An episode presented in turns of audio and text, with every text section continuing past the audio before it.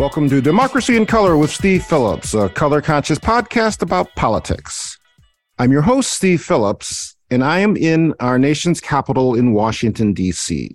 And I'm here part of a effort and around kind of getting back out there um, after Susan's passing and trying to determine and find my footing in the role where we want to go forward and how best to manifest that. And Susan very clearly and explicitly wanted me, she was saying, to thrive and make this continue the work of trying to make the world a better place.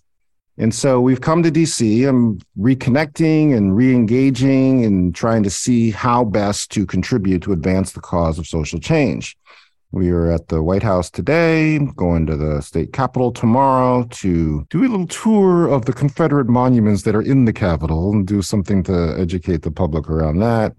Off to Virginia Thursday for a whole day in Virginia, which is featured in the, whole chapter in the book on its centrality to what's happening. They have some of the main um, elections in the country this this year in terms of trying to take back the state house. So trying to get back out there and and and re-engage and and really connect with people who are doing the most important work to try to change our country. And that we're just really blessed and honored to have as our guest on the podcast today somebody who has been doing that for a long time and has that now really taken that to very very high levels uh, of this country's political and social change and public policy arena and so we're just honored that she's making time for us. And so, Charlene, do you want to introduce our repeat and now quite esteemed guest on today's podcast? Yes, I'd love to. I'm really excited for today's guest. And like you said, we've had her on before, probably about, I was doing the math about exactly three years ago around this time. And I can't believe it's been that long already, but we're really excited to have her on.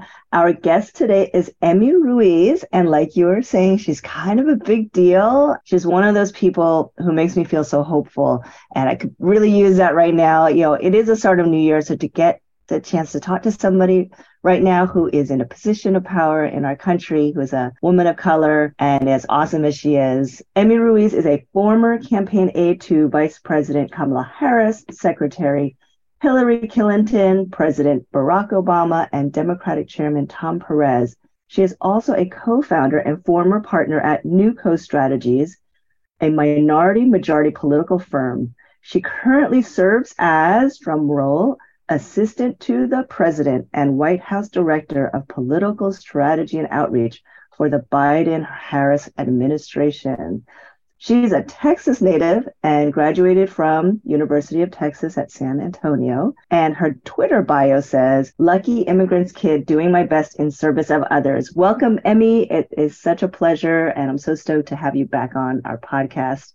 And thanks for making the time. We know you're busy. I remember when you got your current position, when you got the new job, got into the working in the White House, and I, I remember saying to the team, "Man, it's going to get a lot harder to get Emmy come on." So we are really glad you were able to make the time. Thanks so much. Charlene, it's so wonderful to be with you. I, I just I want to thank you and Steve for that really warm and kind introduction.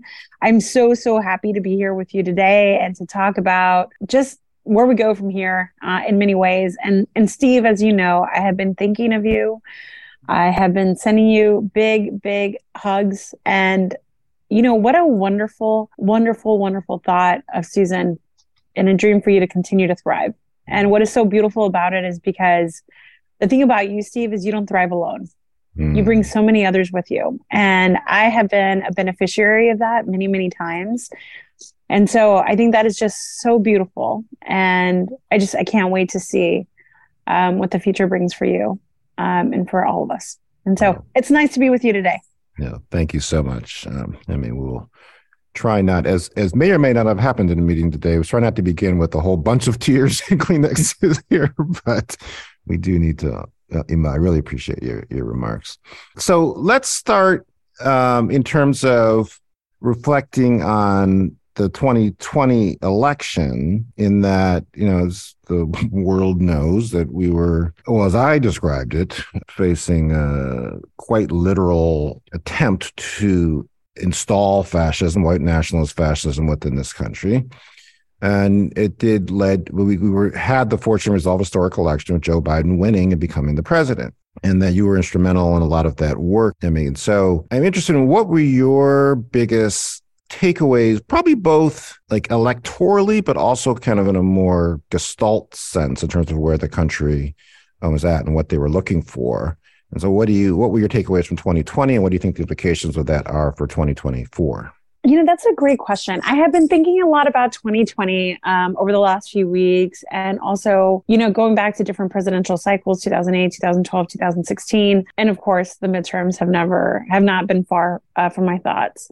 I will say a few things. One is this country exhaled joint sigh of relief hmm. right when President Biden and Vice President Harris were elected. I think many of us, in particular those of us that are very leaned into the news, that are organizers, that work in this in these types of roles day in and day out, I think many of us were very, very concerned about democracy in this country, what could happen if we didn't prevail, and even if we did, right? As you'll remember, it took a little bit of time um, for the race to be called. And even then, yes, a little. You bit. know this this new term that we use almost daily that we haven't didn't have in our vocabulary before, election denier, mm-hmm. is something that has really come to be a common term. I mean, I'll start with the good things, right? I mean, one, incredible. Despite a pandemic, despite being in the thick of the pandemic at that time, we saw a historic turnout yeah. um, in support of Joe Biden and a historic vice president nominee in Kamala Harris, the first Black uh, woman of Asian, you know, ancestry as well, U.S. senator from California, a real barrier breaker. Woo-hoo. And we saw historic turnout. Mm-hmm. Yes, I mean, of course, you know, there's a lot to celebrate there. That's one thing. too. if you'll remember, we also kept the House and the Senate, and then the Senate runoffs uh, in Georgia. I mean, who can really think of just such a consequential um, set of races that really uh, helped us set the term for the first two years of the administration and mm-hmm. all that President Biden was able to accomplish. Right. I mean, with such a slim majority, what we saw, I think, was unprecedented, whether it is historic investment in climate, whether it is expanding broadband, you know, whether it is lowering costs through, for example, prescription drugs, the insulin cap, you know, bipartisan infrastructure passage, progress on gun safety legislation, the Protection of Marriage Act, uh, which impacts people like you, Steve, and Susan, and myself, and and protects us. I mean, at that point, though, we could not even have imagined that it would even feel necessary to do that. Yeah. Right. Even in 2020, uh, on a very high note. And so I will say one is, again, of course, the uplifting, the celebratory aspects of it. President Biden won, Vice President Harris won. It really set us on this trajectory of historic accomplishments. That being said, I think things drastically changed as to how we see campaigns. I think, you know, Zoom organizing, Zoom campaigning, organizing from home, um, the role, I think, of election workers was more than ever uh, front and center. And I think that that has continued to be true through today. And so, you know, there was a lot to celebrate, but it just really was a crash course in the road ahead and and what the next few years would look like. That was really, I think, the beginning of some of those big challenges in terms of election deniers, of villainizing, of election administrators, how important some of these races are, for example, secretaries of state, attorneys general, right? I think we just have continued to be on this path where every day I think um, voters across this country are learning how important our systems are and how important it is to protect them. Now, the good news is, you know, now as we're speaking today on this podcast, we've also passed surpassed the midterms. Mm-hmm. And I think the American people are continuing to move in this very, very positive direction and this very, very, I think, defensive posture of defending what is right defending the systems that work, but also acknowledging that we have quite a bit of progress to make as we move forward. See, I knew you would make us feel better. you make me feel better. well, we, you know, we're making progress. A lot of times so we forget. You know, Steve and I were we uh, catching up earlier, and the thing about the midterms is that there was this very negative sentiment out there, right? Oh, Democrats are doomed. How bad will they be for Joe Biden? Red wave. Red wave. Mm. Oh my God. What will Kevin McCarthy do with a 300 seat majority? You know, it's just, it was ridiculous. It was crazy. Under President Biden and Vice President Harris's leadership and the Democrats in Congress, I mean, we have delivered so much for the American yeah. people. And we had a lot to talk about. We had a lot to sell. And I think you know, I'd be interested in y'all's reflections. Of course, from my vantage point, I think Democrats were more united than ever in terms of a mm-hmm. centralized message. We stayed very, very, very, very focused. And our voters turned out. They stayed very, very, very focused. Now, of course, the work continues. We have a lot to keep moving forward on. Um, but there were some very, very bright spots. I mean, I think if you think of just, we picked up a seat in the US Senate.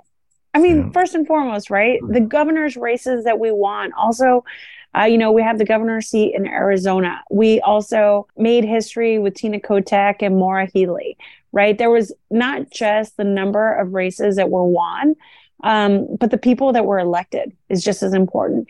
And the great news is that we didn't just see this at the top of the ticket, like you tend to in many races like this. We saw it in the number of state legislatures mm-hmm. uh, that flipped, the super majorities that are now in place and that now exist in many, many important states, especially as we look toward the midterms. This is going to be really important. And so, um, you know, you have people like Maxwell Frost, who is now a member of Congress, right? The first Gen Z uh, member of Congress. You have Greg Casar from Austin, uh, who some of us have known for a very long time because of his work in the city council and his work mm-hmm. at Workers Defense before then. And so it is, yes, the sheer number of races that were won. That is awesome. That is great. I'm going to s- continue to celebrate that. But when you look a little bit closer as to who these people are that were elected, the agenda that they ran on, which was President Biden's agenda, there's a lot, there's even more to celebrate right? And so we just have to keep going. We have to keep delivering for the American people, and we have to continue to make sure that they know um, what exactly we're doing and the differences between us and those on uh, the other side of the aisle. So, talking about keeping going, there's another election, presidential election cycle next year. So, I wanted to ask you about strategy. You have a little bit experience. I'm being, you know, facetious there. You have a lot of experience. Prior to 2020 election, you were the state director for Hillary Clinton in 2016 in Nevada and Colorado, and you helped win those states for Hillary. So I wanted to ask you what those experiences w- were like there, and what were the major lessons you learned in Nevada and Colorado that you find are applicable to other states today across the country? And how does the strategy change from one state to another? You know, I'm always so happy to talk about Nevada and Colorado because that to me, and I'm very lucky to be in my dream job today. But at the time, those were my dream jobs, right? So I've been very, very lucky in the positions that I have held. Um, but those two were special for different reasons. You know, the thing about Nevada is Nevada is a state of underdogs. It is a state of immigrants. It is a state of uh, diversity with large African American, AAPI, Latino, um, even Native American populations, right? Senior populations. It's really the type of state where it really lends itself to making sure that you're providing a platform that is reflective of the entire state. There's working class, as you all know. It's a hospitality economy, focused economy. It's a union, a very, very union heavy state. And so it really That's lends right. itself to really having to work really, really hard, right? Not being able to take a cookie cutter approach. And, mm. you know, I mm. was really proud of uh, working for Secretary Clinton for many reasons. One is that she is probably the reason I'm in politics today. You know, I have always admired her, and I was very, very lucky to count her as someone who is a friend and someone who has been like a mentor to me in some ways. I don't want to, I don't want to overcommit her um, for my actions. But what I loved about Nevada is at the time, you'll remember um, that Iowa and New Hampshire were first in the primary. And so most yeah. people who were entering presidential politics, those are the states that they wanted to go to, right? It was really, really hard to recruit for organizers and for the Nevada caucus. And so, you know what? It really lended an opportunity to build out a diverse set of organizers, not unlike myself, people like Annalise Escobar, who came from San Antonio, Texas, Alana Mounts, who came from Oregon, you know, Natalie Montelongo from Brownsville, Jorge Neri from La Villita in Chicago. You know what I mean? It was a lot of people like us, immigrant kids, um, kids that maybe did not have a traditional path to getting involved in politics. And what we did is we developed maybe not the most you know, finesse or pristine or, you know, high caliber strategy, but it was a strategy that was based on the communities that we were representing and organizing for, whether it was East Las Vegas or the rurals of Nevada, with so where so many of the native communities are based, right? And because we were hiring people that were either from those communities or had shared identities or shared stories, I think it really gave us an upper hand in building out that caucus strategy right? And so we were able to build, to do a lot of the heavy work. So by the time the attention was no longer on Iowa or New Hampshire, because those contests that were also very important had passed, one is nobody expected that Nevada would matter so much. Because if you'll remember, there was a lot of back and forth on who won the Iowa caucus. Was it Senator Sanders or was it Hillary Clinton? And Hillary mm-hmm. Clinton had, you know, edged it out, and then Senator Sanders won mm. New Hampshire decisively. And so it really did come down to Nevada. Right. But because of the work that so many of these organizers had done, we were in a really strong position. We had built relationships with the local community leaders. We had built out organizing programs, whether it be with the high school students at Rancho High School, at North Las Vegas, et cetera. And those organizers were out doing that critical work. We were ready. We were ready. And those relationships that had been developed with Secretary Clinton were going to hold really strong and it didn't matter like who had momentum coming in or not. In Colorado, I would say it was very similar but separate. I, you know, Colorado felt it, it, was a very different experience for a few reasons. One is when you get to the general election, it is really a hodgepodge team that comes together from other primary states. You know, you do not have, I think, the benefit that you do in some of the primaries where you're building it from day one, right? You have to like jump in. You have to jump in with the party. You have to jump in with the established coordinated pieces, and you you have to keep moving. But it was a really special campaign. We um, had uh, the mentorship of uh, Secretary Ken Salazar, who's now ambassador to Mexico.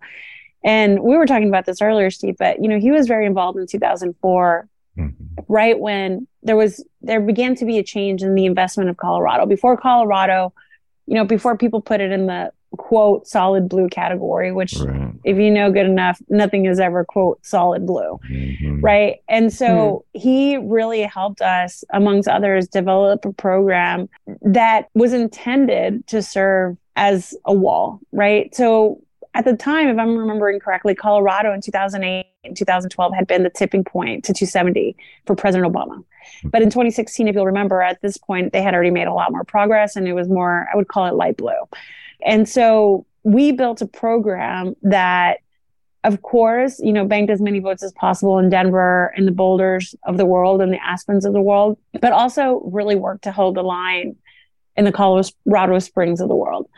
One of the things that I was worried about at the time, and I think we have now seen this, although now there's no need for it, is essentially the closet Trump voters. Because in our data, we were not seeing a lot of support for President Trump uh, in Colorado but we were also seeing just some, you know, lack of enthusiasm amongst young voters. And so we really tried to lean into both and try to develop a program that was was specific without you know essentially taking any voting block for granted. We built a really diverse team. I think it ended up being about two-thirds diverse. Certainly the senior staff was majority woman majority diverse. I i thought in my opinion then and in my opinion now that was the best campaign team in politics and I know I say this often, we got really lucky, but we did. And it ended up being a really difficult night, as we'll all remember in 2016. It was really difficult for this set of organizers because, um, because our team, you know, was so diverse and the people that we were working with is we had people on election night who knew, whose lives we knew were going to be severely impacted by our loss. And yet we had won and yet we had lost. And there was just, a lot to mm-hmm. process and a lot to work through. But one thing that I'm really proud of as it pertains to Colorado is that and I think and I think I could say the same for a lot of people who worked in 2016 is that people didn't pack their bags and go home. Mm-hmm. They kept going. I mean, we had members of the Colorado team who ran for Congress, who ran for office. We have members of the Colorado team. I mean, I have two of them now that uh, work here at the White House on the team that I'm a part of. And so these are organizers that just kept going and didn't stop. And I think that that's one of the things that I think that that was one of the beneficiaries of 2020 and 2022 is that our volunteers, our organizers, our teams kept going. And I, I think that they'll continue to do that. And I, and I hope they will. Yeah. I want to, I want to lift up and both salute you for, but also lift up for the audience, the centrality of the focus on voter mobilization and turnout that you've had in all of your work. And, and I would say, sadly, that's still not uh, a sufficient understood or prioritized cornerstone of, of democratic and progressive politics. But you have always done the work, as you were just describing, to put together teams who do the voter contact work to maximize voter turnout. So I just want to commend you on that. And then ask you similarly, again, I really, you know, appreciate your comments at the opening, you know, of this pod, you know, about I, you know, how I have tried to move forward and and and bring people with me as I move into these different um, arenas. But you have absolutely done that. Everywhere I have encountered you over the time that I've known you, or even watched you. I guess what today, I guess, was our uh, the Facebook anniversary popped up from our first dinner from several years ago. But that you've always had extraordinarily uh, racially diverse and uh, largely uh, women of color who you have surrounded yourself with. And you have been extremely successful and effective in all the arenas that you've been in. And sadly, that's not a given. It's not a given in the country. It's not a given in progressive politics. It's not a given in democratic politics. It's frankly, it's not the norm, truthfully. So, can you talk a little bit about how you've gone about doing that? How have you found and identified the talent from these different communities and that to be able to assemble such diverse teams from that standpoint, even your current team and your and your current job? You know, I will say two things to start. One is I'm very lucky in my current position that President Biden has made this a priority across the administration. You know, we are the most diverse administration as it pertains not just to the cabinet, but also the White House. And so that has been incredible to see and to be a part of. And two, I think part of the reason that it's always been so important to me is for a few reasons. One is I have been the beneficiary of so many um, who have lifted me up and who have invested in me. Steve, as I mentioned, you have been one of those people. Hillary Clinton has been one of those people. President Biden, Vice President Kamala Harris, um, but also a lot of people behind the scenes whose names maybe your listeners wouldn't recognize, who really took it upon themselves to invest in me and to lift me up and to believe in me when I didn't believe in myself. I mean, I, I talk a lot about this.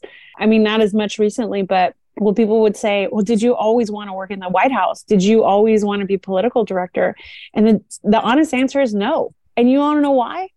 Because it never even crossed my mind. It was a dream that would have never, ever even crossed my mind. Why would this kid from La Feria, Texas, be the White House political director ever? And it's not that I didn't think I could ever be capable. It's, I mean, I, I don't have, I promise you, I'm a very confident person, very healthy ego.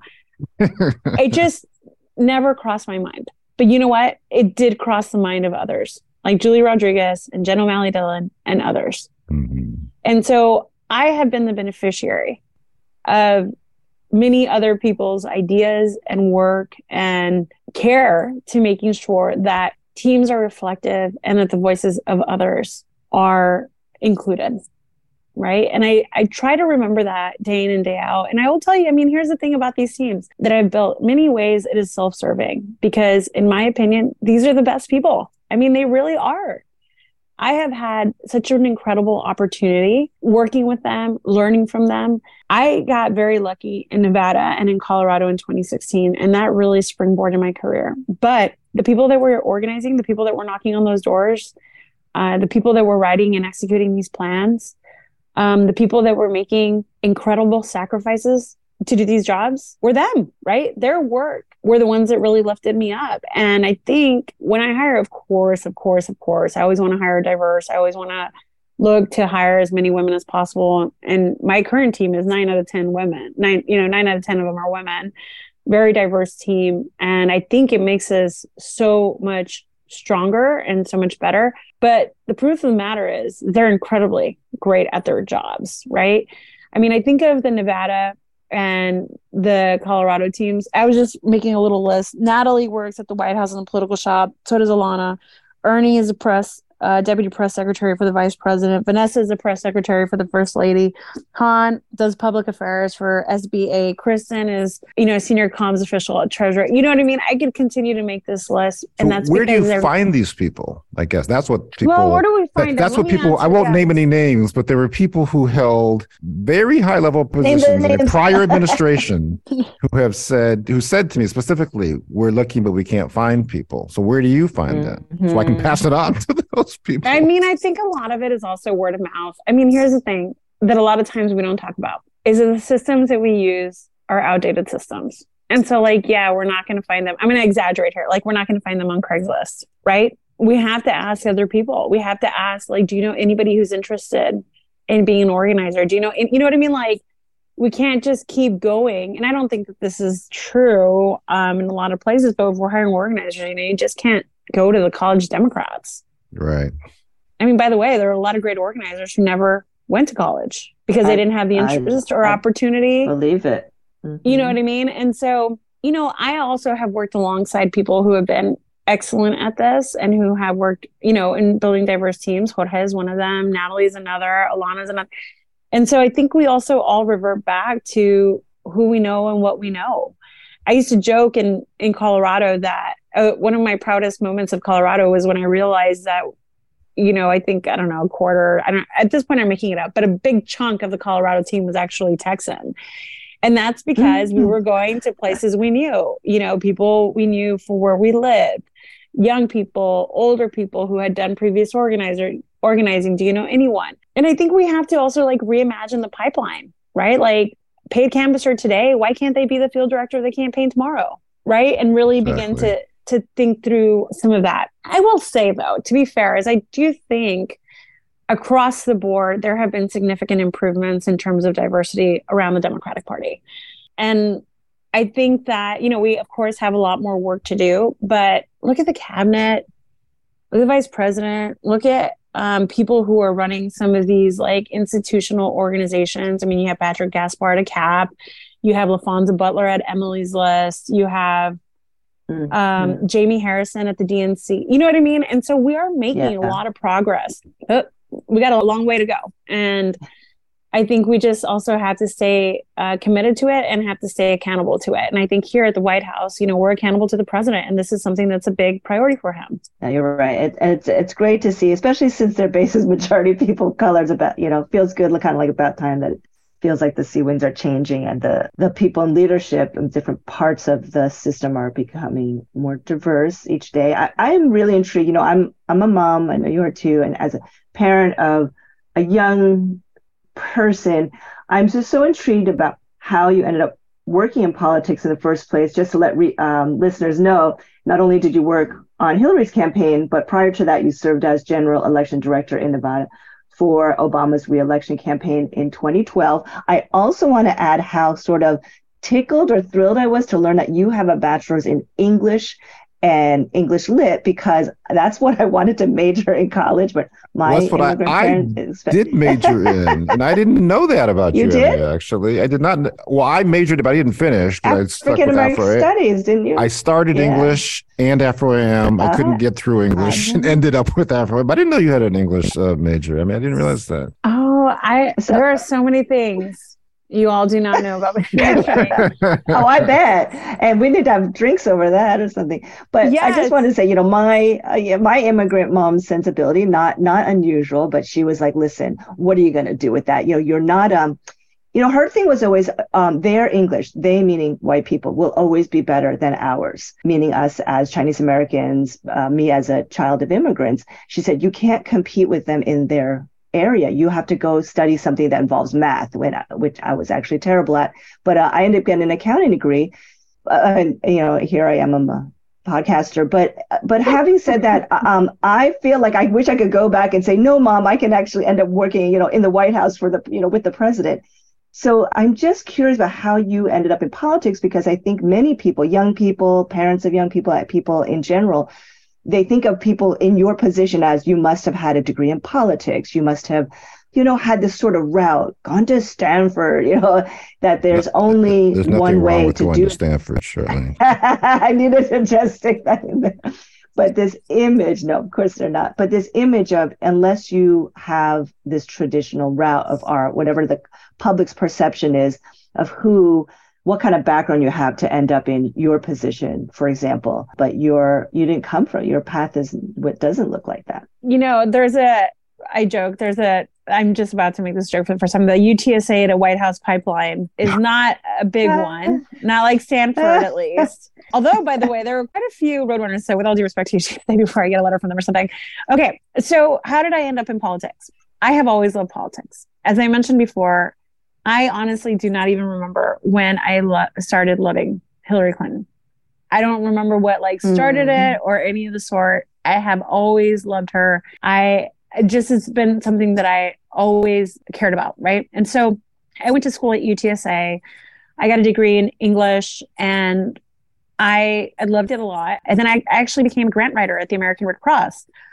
And I this was a in 2000 i graduated from college in 2006 and so i worked there from 2006 to 2007 so summer to summer essentially and at the start of the year in 2007 you all will remember that it was a really exciting time to be a democrat maybe at least as a spectator you had john mm-hmm. edwards yeah. you had barack obama you had hillary clinton mm-hmm. you had a slew of others. I think you had Chris Dodd. You had, I mean, Tom Vilsack, Bill Richardson.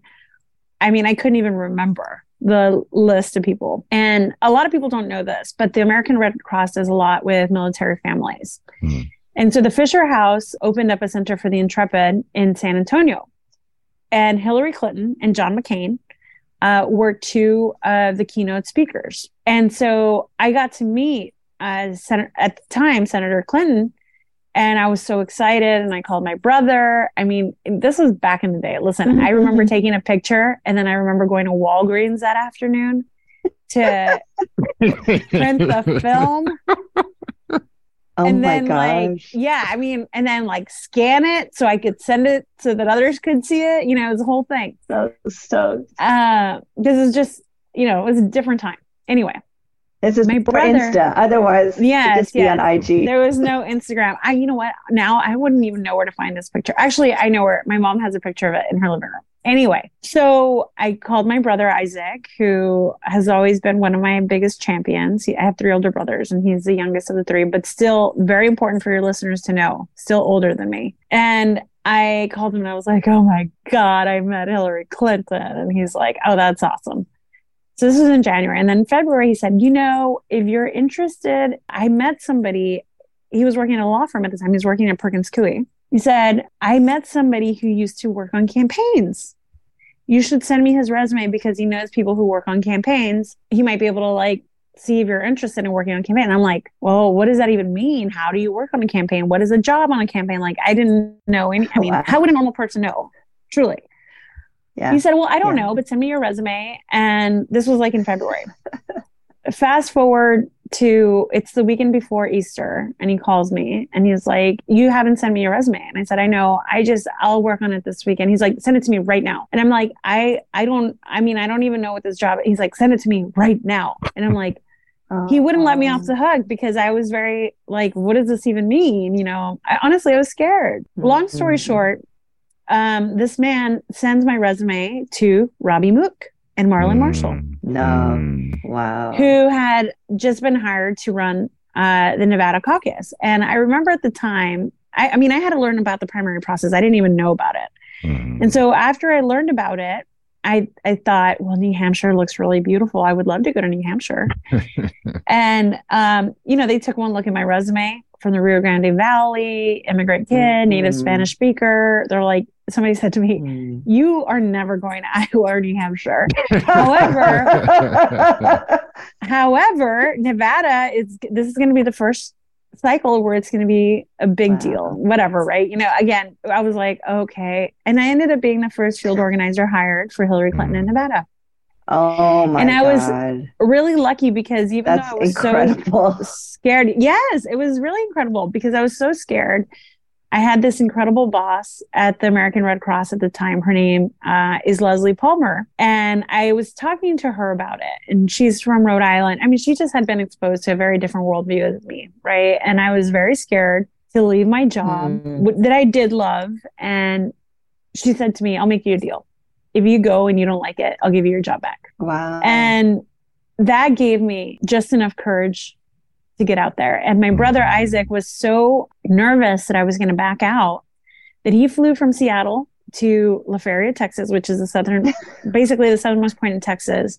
And he and my mom drove me all the way to Las Vegas. Oh my God. And this is so so amazing.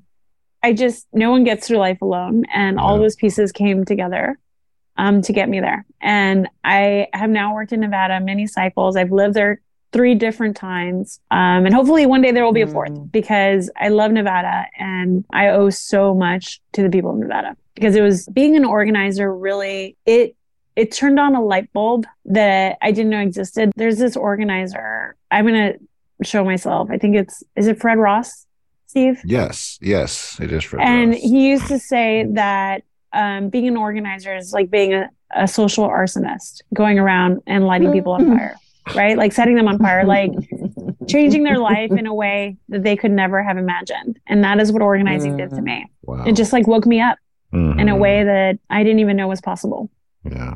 Sorry. No, no, I, I, I literally like I have like tears. I have like tears in my eyes. I'm, I'm so moved by your story, and it is also just such like a beautiful what I think I feel of as an, an American story, kind of Mhm. um, the the best part of from you know people like you in this country. So thank you for sharing that. Well, and in terms of the what's the what's the thing from uh, Hamilton? We're like, can we get back to politics now? to tie it to politics in this regard, in addition to all of the great you know stuff you were saying, there's a common article of faith in the media now about you know Latinos um, trending conservative, and particularly Latinos from the Rio Grande Valley in Texas and South Texas. And so Emmy's story is a real illustration of what's possible in terms of people becoming not just progressive, but becoming progressive leaders. So I wanted to, to make that point. So before we let you go, I mean, I wanted you, you know your your life has gone through a lot of you know changes over the past period of time, the period of time that we've known each other, and so you've become a parent two times over now, right? And so,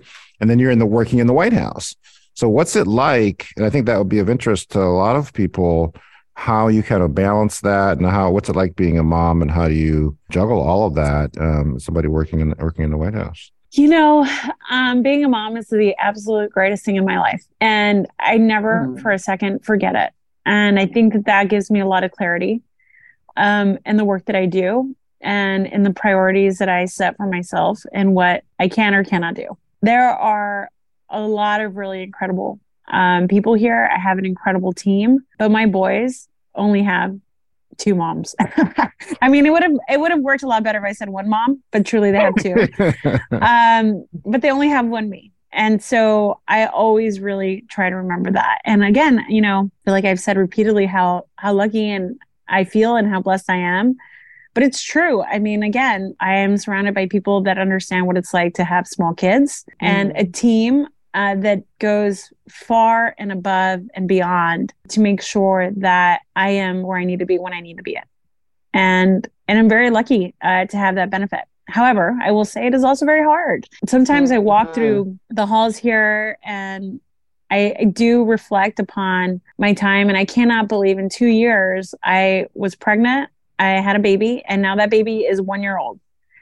And here I am, uh, but I get by with a lot of help, and I'm very lucky to be able to have that help, for to have a very supportive wife and other mom of my boys. My boys are very supportive, and I think the reason I'm able to do this is beyond that help is that I have a lot of clarity, and that that is my number one role. Um, and I'm lucky to be a part of a team that understands that and accepts it and helps me fulfill that job. Here's to the village, right? We all need that. Oh my goodness, it's a it's like a city center. like, right it's So- so, yeah, so many people. so charlene when it gets tough just think that emmy has two children and she's the senior advisor to the president of the united states so there is that uh I, I definitely that will make me feel so much better, Steve. When I'm like, why am I struggling? and I don't even have a little kid. Says the How old are your non-parent kids? an 11 yeah You have an she's 11 year old. now and it's a lot it is a lot easier like see the light at the end of the tunnel she's a lot more self-sufficient and when Well- they're little man it's like it's no joke It's hard. What's hard? I mean, last night I I sent a message to my chief of staff. I said, "Hey, heads up, both of my boys have runny noses today." And so I oh, do not man. know what we're waking up to in the morning. You know, I, and if mm-hmm. if I would have had to, and I said, you know, of course, I really want to make the Steve thing happen, and so let's plan the day as as we have it. But mm-hmm. push comes to shove, if they need me, if one of them would have woken up with a fever, you know, oh, we would have figured yeah. it out. Wow. Well, in so many so ways, lucky to have you.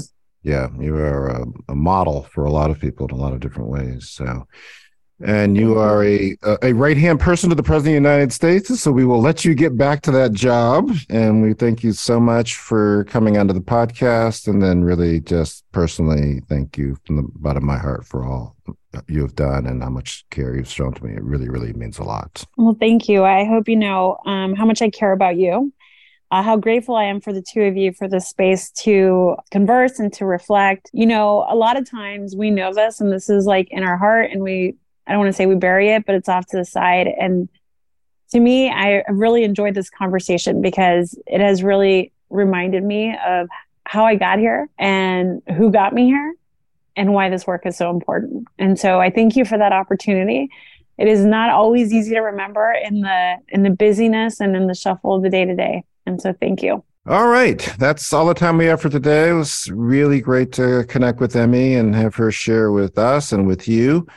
Uh, thank you for listening to Democracy in Color with Steve Phillips. You can follow Emmy on Twitter at, at Emmy Ruiz, E M M Y R U I Z. Please help us get the word out about this podcast by subscribing wherever you get your podcasts, sharing with your friends, tweeting at Democracy Color and at Steve P. Tweets, and finding us at Democracy in Color on Facebook or subscribing to our newsletter at democracyincolor.com.